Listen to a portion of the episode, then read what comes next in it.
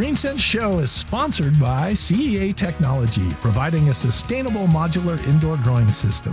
Visit ceatechn.com to learn more.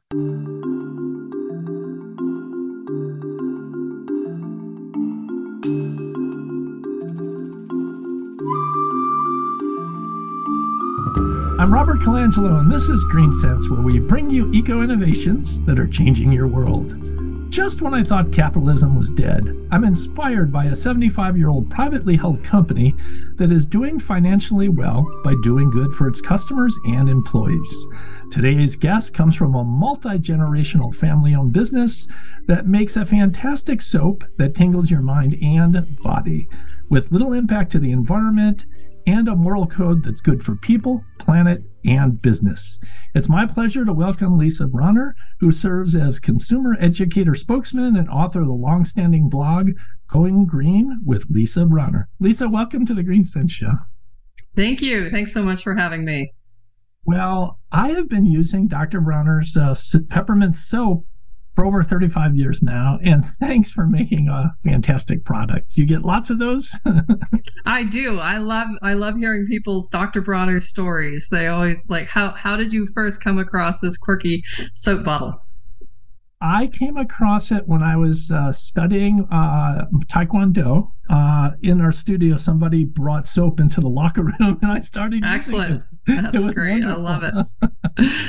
so, um, in simple terms, what's Castile soap and how is it different from regular soap? So, Castile soap refers to a vegetable oil based soap. It originated in the Castilian region of Spain, where it was made with olive oil. And uh, in it's evolved a bit, but it still is a cast, uh, vegetable based soap. Should still contain olive oil, as ours uh, does to this day. It differs um, a soap is a kind of a generally used word that could be a synthetic detergent bar. It could also be animal based with uh, tallow or lanolin. Uh, so Castile sort of narrows it down a bit to vegetable oils. And why is that good for you? Vegetable oils, first of all, from a sustainability um, standpoint, they are uh, renewable and uh, cause less detriment to the environment. But most of us aren't thinking about that when we're washing ourselves. Um, all, olive oil, coconut oil, uh, and hemp jojoba and, and palm kernel oil, they're all chosen to be the mildest uh, to our skin and two of those oils, hemp and jojoba, have the closest fatty acid profile to what our skin naturally produces. And so when our skin is depleted, these oils can help replenish them. Oh, that's a fantastic, uh, nice, concise summary. Thank you. Well, let's talk about the history of your company. 2023 is the 75th anniversary of the company, and it was founded just shortly after World War II. The world's changed a lot since then. So tell us about your grandfather, Dr. Bronner, why and how he started the soap company. Yeah, so Dr. Bronner uh, was my grandfather, Emanuel Bronner, is born in Germany, where his family already was making soap. His grandfather started a soap company in Laupheim, Germany in 1858. And his son uh, took the family uh, trade to nearby Heilbronn, where he had a very successful soap uh, soap company. They had three factories. Um, but the family was Jewish, so during during World War II, the all the family assets were destroyed, and um, my grandfather and his siblings all left Germany, but his parents did not perish during that time. So my grandfather came to the United States in 1929, and uh, so he was here actually before uh, before the upheaval in Germany. Um, he had left for more personal reasons, but his his siblings uh, escaped during the 30s. Um, and so he was a consultant, traveled around, helped to various other chemical or soap manufacturers. Um, you can sort of trace his route by where his children were born. Uh, but eventually, he actually came to a message he wanted to spread. It's not where most companies start from, uh, but he had this philosophy that if you've ever seen a bottle of Dr. Bronner soap, it covers it. And this to get to moral, yeah, this he called the moral ABC, and it was a message of peace and unity across uh, the divisions uh, of mankind. And he wanted to spread that message, but he found that people were not all that interested in hearing about philosophy, but everybody uses soap, and he happened to be really good at making soap too. So he started uh, making his family's uh, Castile soap with peppermint essential oil, and he put that message on the bottle so that when people took it home and were closeted in their bathrooms with nothing to read, they would turn to that bottle, which was a pretty brilliant understanding of human behavior right there. So that's where we started from. Okay, so we got the how and why. And as you just mentioned, your peppermint soap packaging comes in either a milk carton type box or a plastic bottle. And both have that iconic white and blue colors uh, and writing in very small fonts. And that was my question what does all that small print say? And why is it on the label? Yes. So my grandfather, this was actually why he left Germany. Uh, he did uh, differ from his his own father, who who had a more orthodox um, uh, understanding of uh, their Jewish tradition and and and religion. And my grandfather wanted to uh, broaden that embrace or, or see see the similarities across various religions and philosophies. So that's what he he came to the United States about. Um, and what you'll find on the bottle are portions of the writing. Now, what most people don't know, unless you happen to have lined up all the bottles like I have behind me, is that um, fi- the five scents that he developed in his lifetime, the bottles all contain different parts of his writing. Ah. So to get the full philosophy, you actually have to read them all. Um, and some of them are are are real our philosophy his tenets. As i said it was the moral abc like the fundamentals across um, that that emerge in all traditions. Um, some of it's his poetry. The lavender label actually has his poetry on it. Uh, so he had a lot to say and we joke we don't know this for sure but we joke that when he had another um, inspiration of some message he wanted to share he would come up with a new scent. So he'd have a fresh new label to, to put it on. How fun. Well let's talk about the process of making soap and why your company's special. So let's start with the process. Uh, how, how does the soap making process start?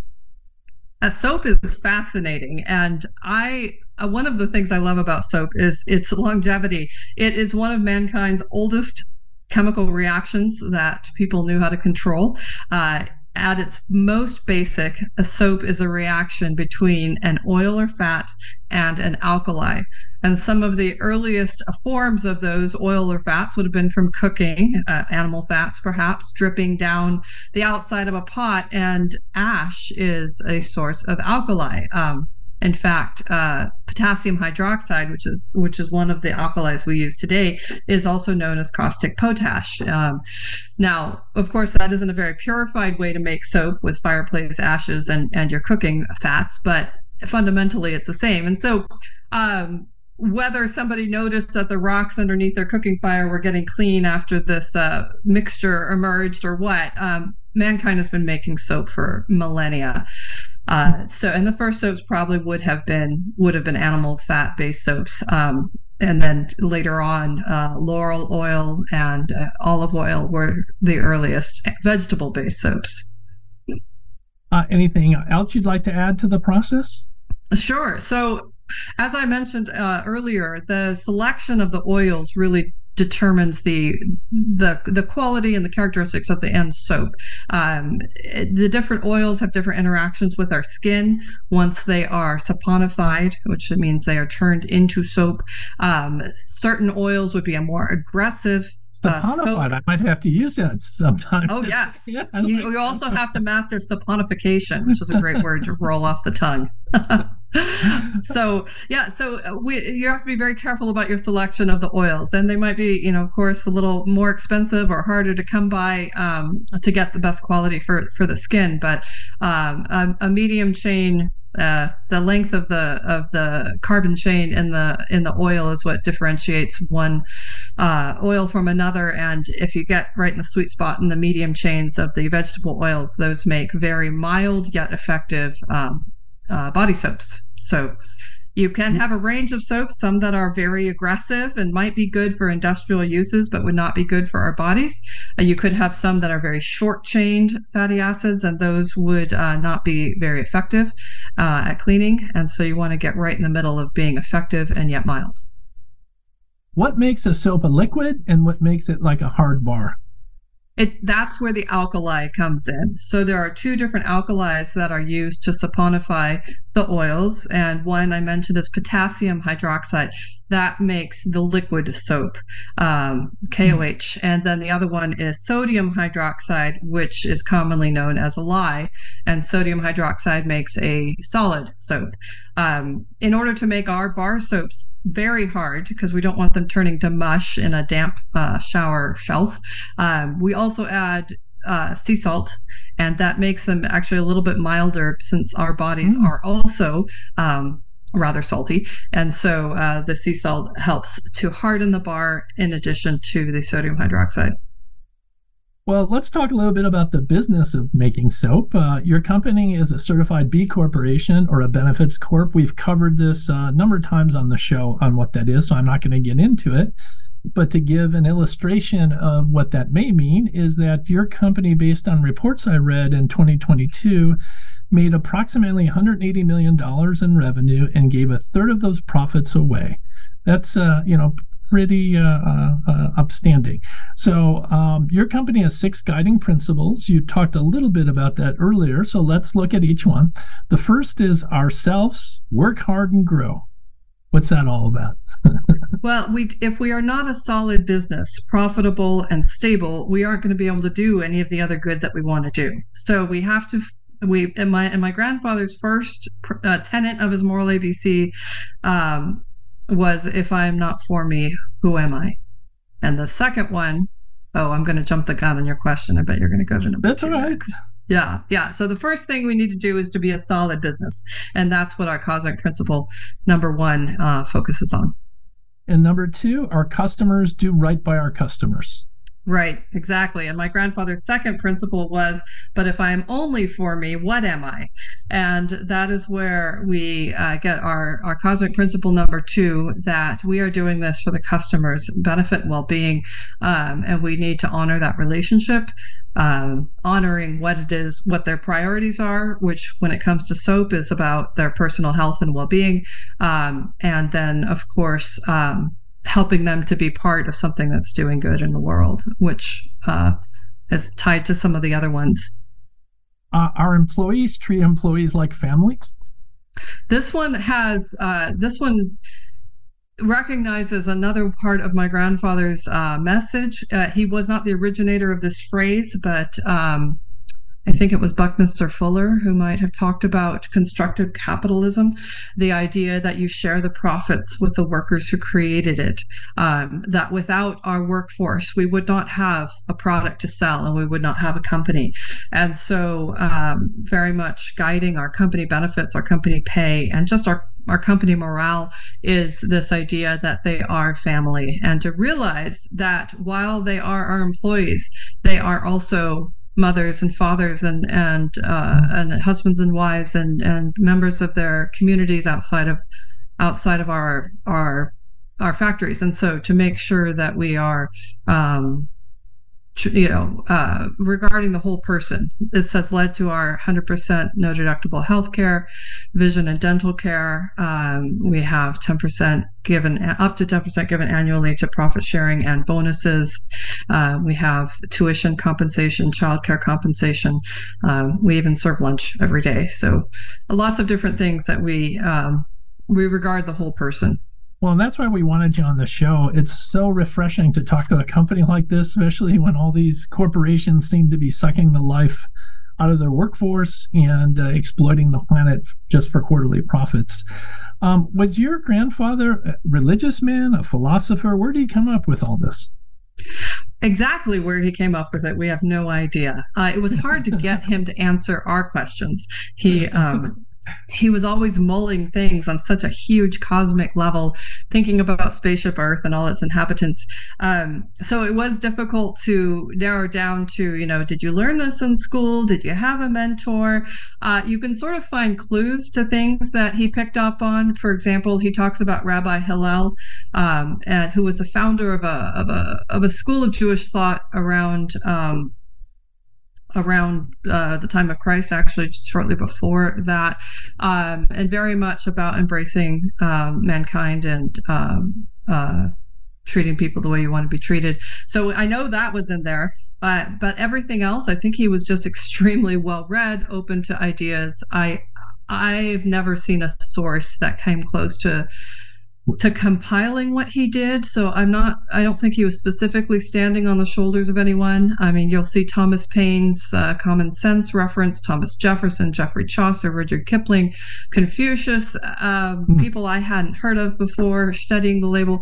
So um, I think he was a pretty original in, in what he came up with. Oh, your original question was he religious? He, I don't know that he would have used that word to describe himself. Um, I uh, he was he, or a he, philosopher with a code.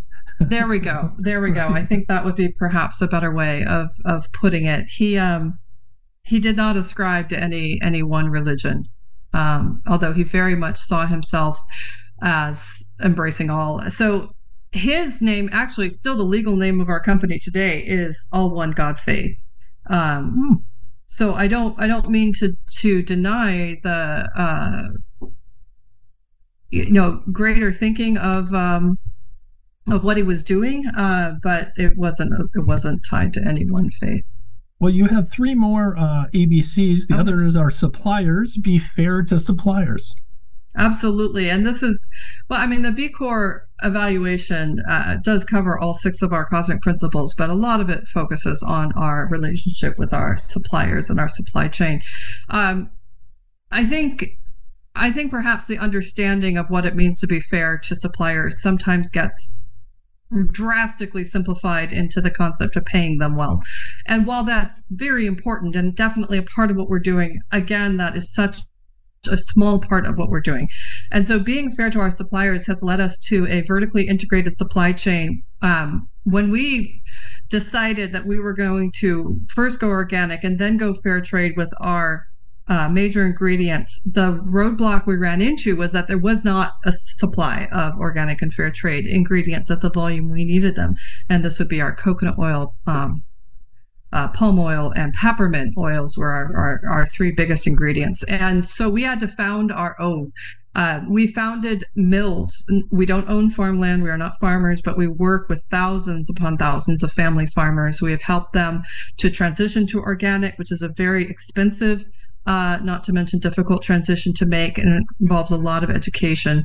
Um, but also again treating our our, our farmers uh, the suppliers that supply us with the raw ingredients uh, treating them as whole people and realizing that they represent families and communities.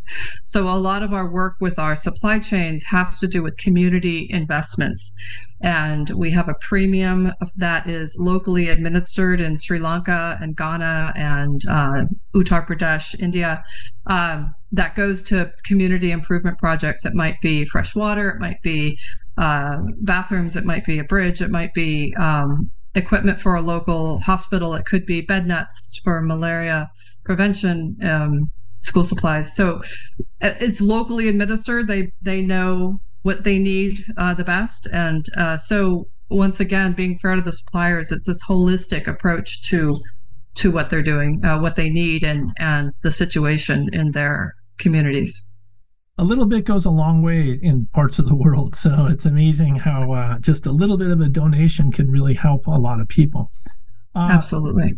Number five, our Earth uh, treat the Earth like home. We hear a lot of that on this show, but give us your take.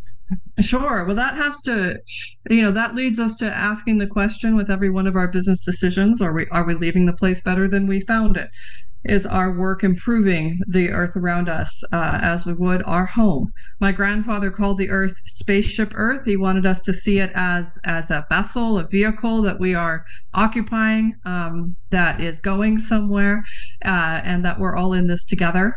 Uh, and so treating the earth like home has led to some decisions such as um, our partnering with uh, the Rodale Institute and Patagonia to found the new regenerative organic certification, which is a very complex certification that um, at the core is about regenerating the damage that has been done to mm-hmm. our earth, uh, both the the uh, physical earth, its uh, people, and its animals. So Um, organic is about doing no harm, which is good, but regenerative is about fixing the harm that has been done, and um, and so that's just one of the many fronts that we're cognizant of as we are making our business decisions.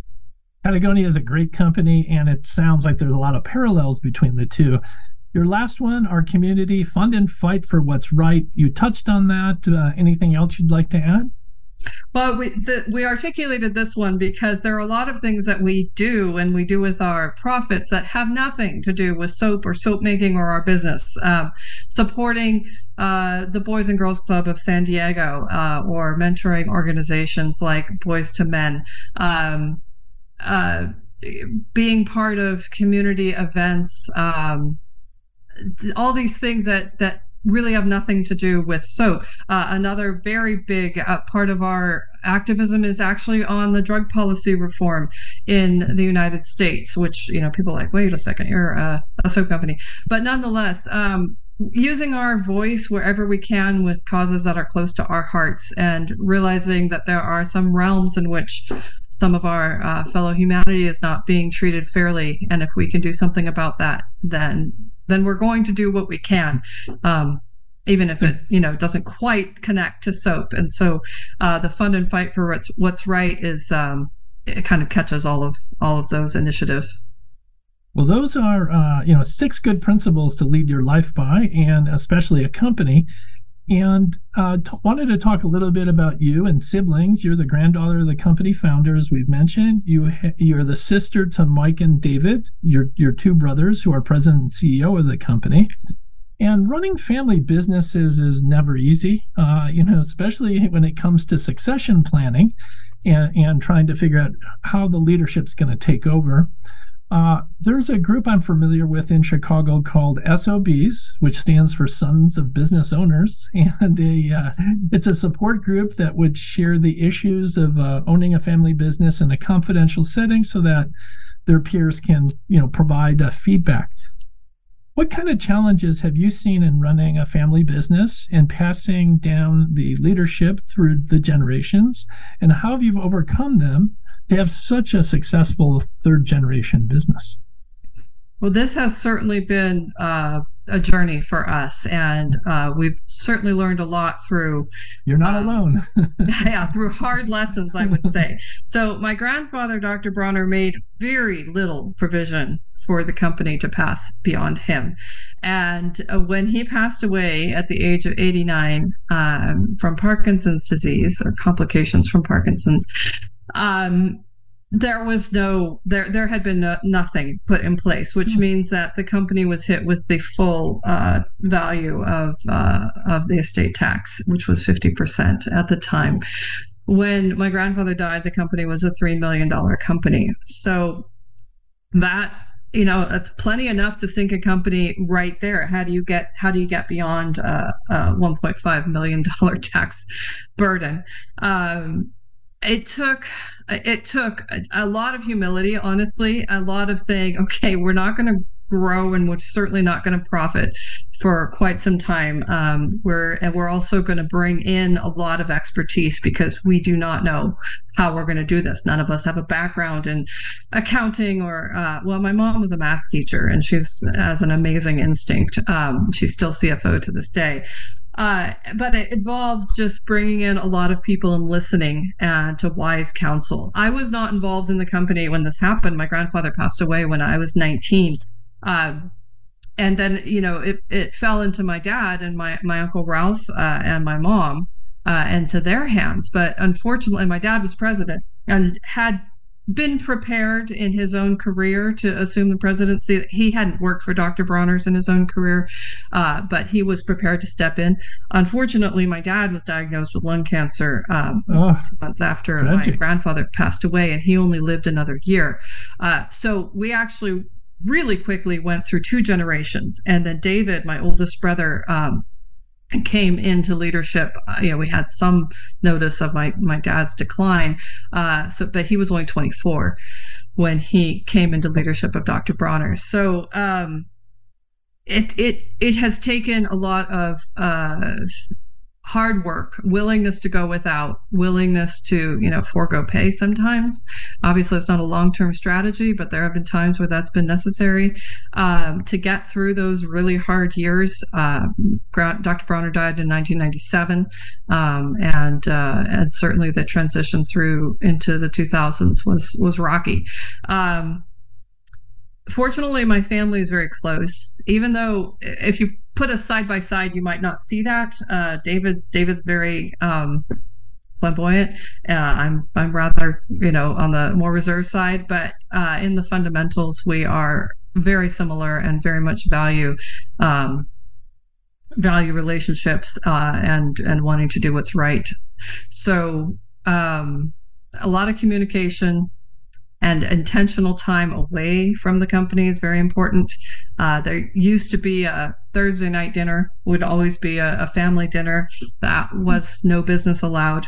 We don't now that we all have our kids and are going in so many different directions, we haven't been able to maintain that. But I think that was a helpful um, thing that that helped through those uh, those difficult years. So yeah, no business I, is easy, right? no, no, and especially family businesses. Um, I think another thing that has helped is that I, I, I, am speaking for my brothers without having run this up first, but I do think that we all feel like we are stewarding something that has been given to mm. us. Um, don't think any of us feel entitled to it, uh, but you know, my grandfather set up something very special and very unique, and um, are are having the opportunity to continue to continue his legacy i think is something that we hold very very in high regard so um well, you're doing a great job because uh, you you were handed over a three million dollar company. It's almost a sixty time pop uh, since then. So you're doing something right.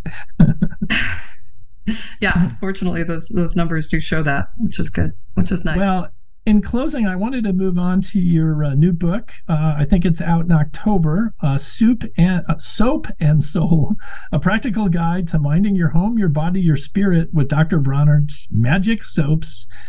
In, uh, so, in the book, you share eco-friendly, non-toxic solutions for cleaning and care for body, home, and beyond. Give us a quick summary. Yes. So this is where this is my day job. I spend my days engaging with consumers and helping them in their daily tasks. Uh, I get all the questions about how do I use the soap? How do I wash my dog? How do I wash my baby? Uh, how do I use this product? And that is my day job. And so this book is partially a compilation of all of those most frequently asked questions. It's got a bunch of recipes. Um, people love to use our soaps in recipes, and, and sometimes those recipes are great. And sometimes people are doing some pretty strange things things. And uh, so, give us a uh, strange one. Give us a strange oh, one. well, there was there was a very popular glass cleaning recipe that was circulating for a while. Uh, it was. Um, uh, talked about by several known names, and, and but it involved combining our soap with vinegar, and vinegar is reputed and justly so as a good green cleaner. Um, but you can't mix soap and vinegar. Right. Uh, vinegar is an, an acid, acid base, right. and soap is a base. And so if you mix them, they're going to react, and you're going to get this very oily mess. So, uh, you know, uh, talking about the chemistry of soap hopefully without making people's eyes glaze over is part of what I do. So the book is partially that, but personally I thought that that would be a little dull just to have a bunch of recipes and chemistry. And so I wove through it uh, my family story, my personal story of how hmm. I learned a lot about uh, about personal care and home care um, and how I made a lot of mistakes along the way. So hopefully the narratives uh, keep things a little more spiced up than just a recipe book for home and body care. So, how can our listeners get the book? So it's already available for pre-order on any any bookseller uh, that you like, uh, and it will ship on October 10th. Or you could just wait till October 10th, and you can get it a day or two after you hit uh, you click the buy. So um, it's available in a hardcover, an ebook, and an audiobook, uh, all releasing on October 10th. Any, uh, it's been a real pleasure speaking with you. Is there anything you'd like to discuss that we didn't cover? Oh, or any goodness. closing words of wisdom from you or your grandfather? well, I'll, I'll just speak for myself. My grandfather certainly got a lot of his words out there. So I, I always want to encourage people to take a step back, take a deep breath, and just settle down a little bit. Uh, people are always so eager to do something when it comes to how we take care of our bodies, how we take care of our houses, how we run our lives. Uh, and I'm always encouraging people just do less, take a step back, use fewer products, fewer ingredients, you know, add more white space into your life. Um, all of that, I, I feel like that's all the same topic, even though it's body care, house care, self care, but all about just dial it down a little bit. Less is more. Good words of wisdom. Lisa, Absolutely. thank you for being on the show. It was really a pleasure speaking with you. And I really uh, thank you and your company for being an inspiration of how you can do good business out there and and really take care of your employees, your vendors, and and the planet. Uh, so thanks for joining us. Thank you so much. It's been a joy to be here. My guest this week was Lisa Bronner, Dr. Bronner's consumer educator spokesperson and author of the long-standing blog Going Green with Lisa Bronner, sharing her thoughts on a soap company that's kept its soul. Visit the greensenseshow.com website to learn more about sponsorship. I'm Robert Colangelo. Thank you for listening to GreenSense and check out the GreenSense Minute every Thursday and Saturday on 105.9 FM WBBM Chicago.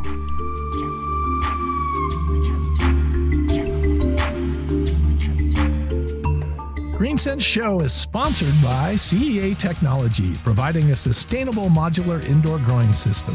Visit ceatechn.com to learn more.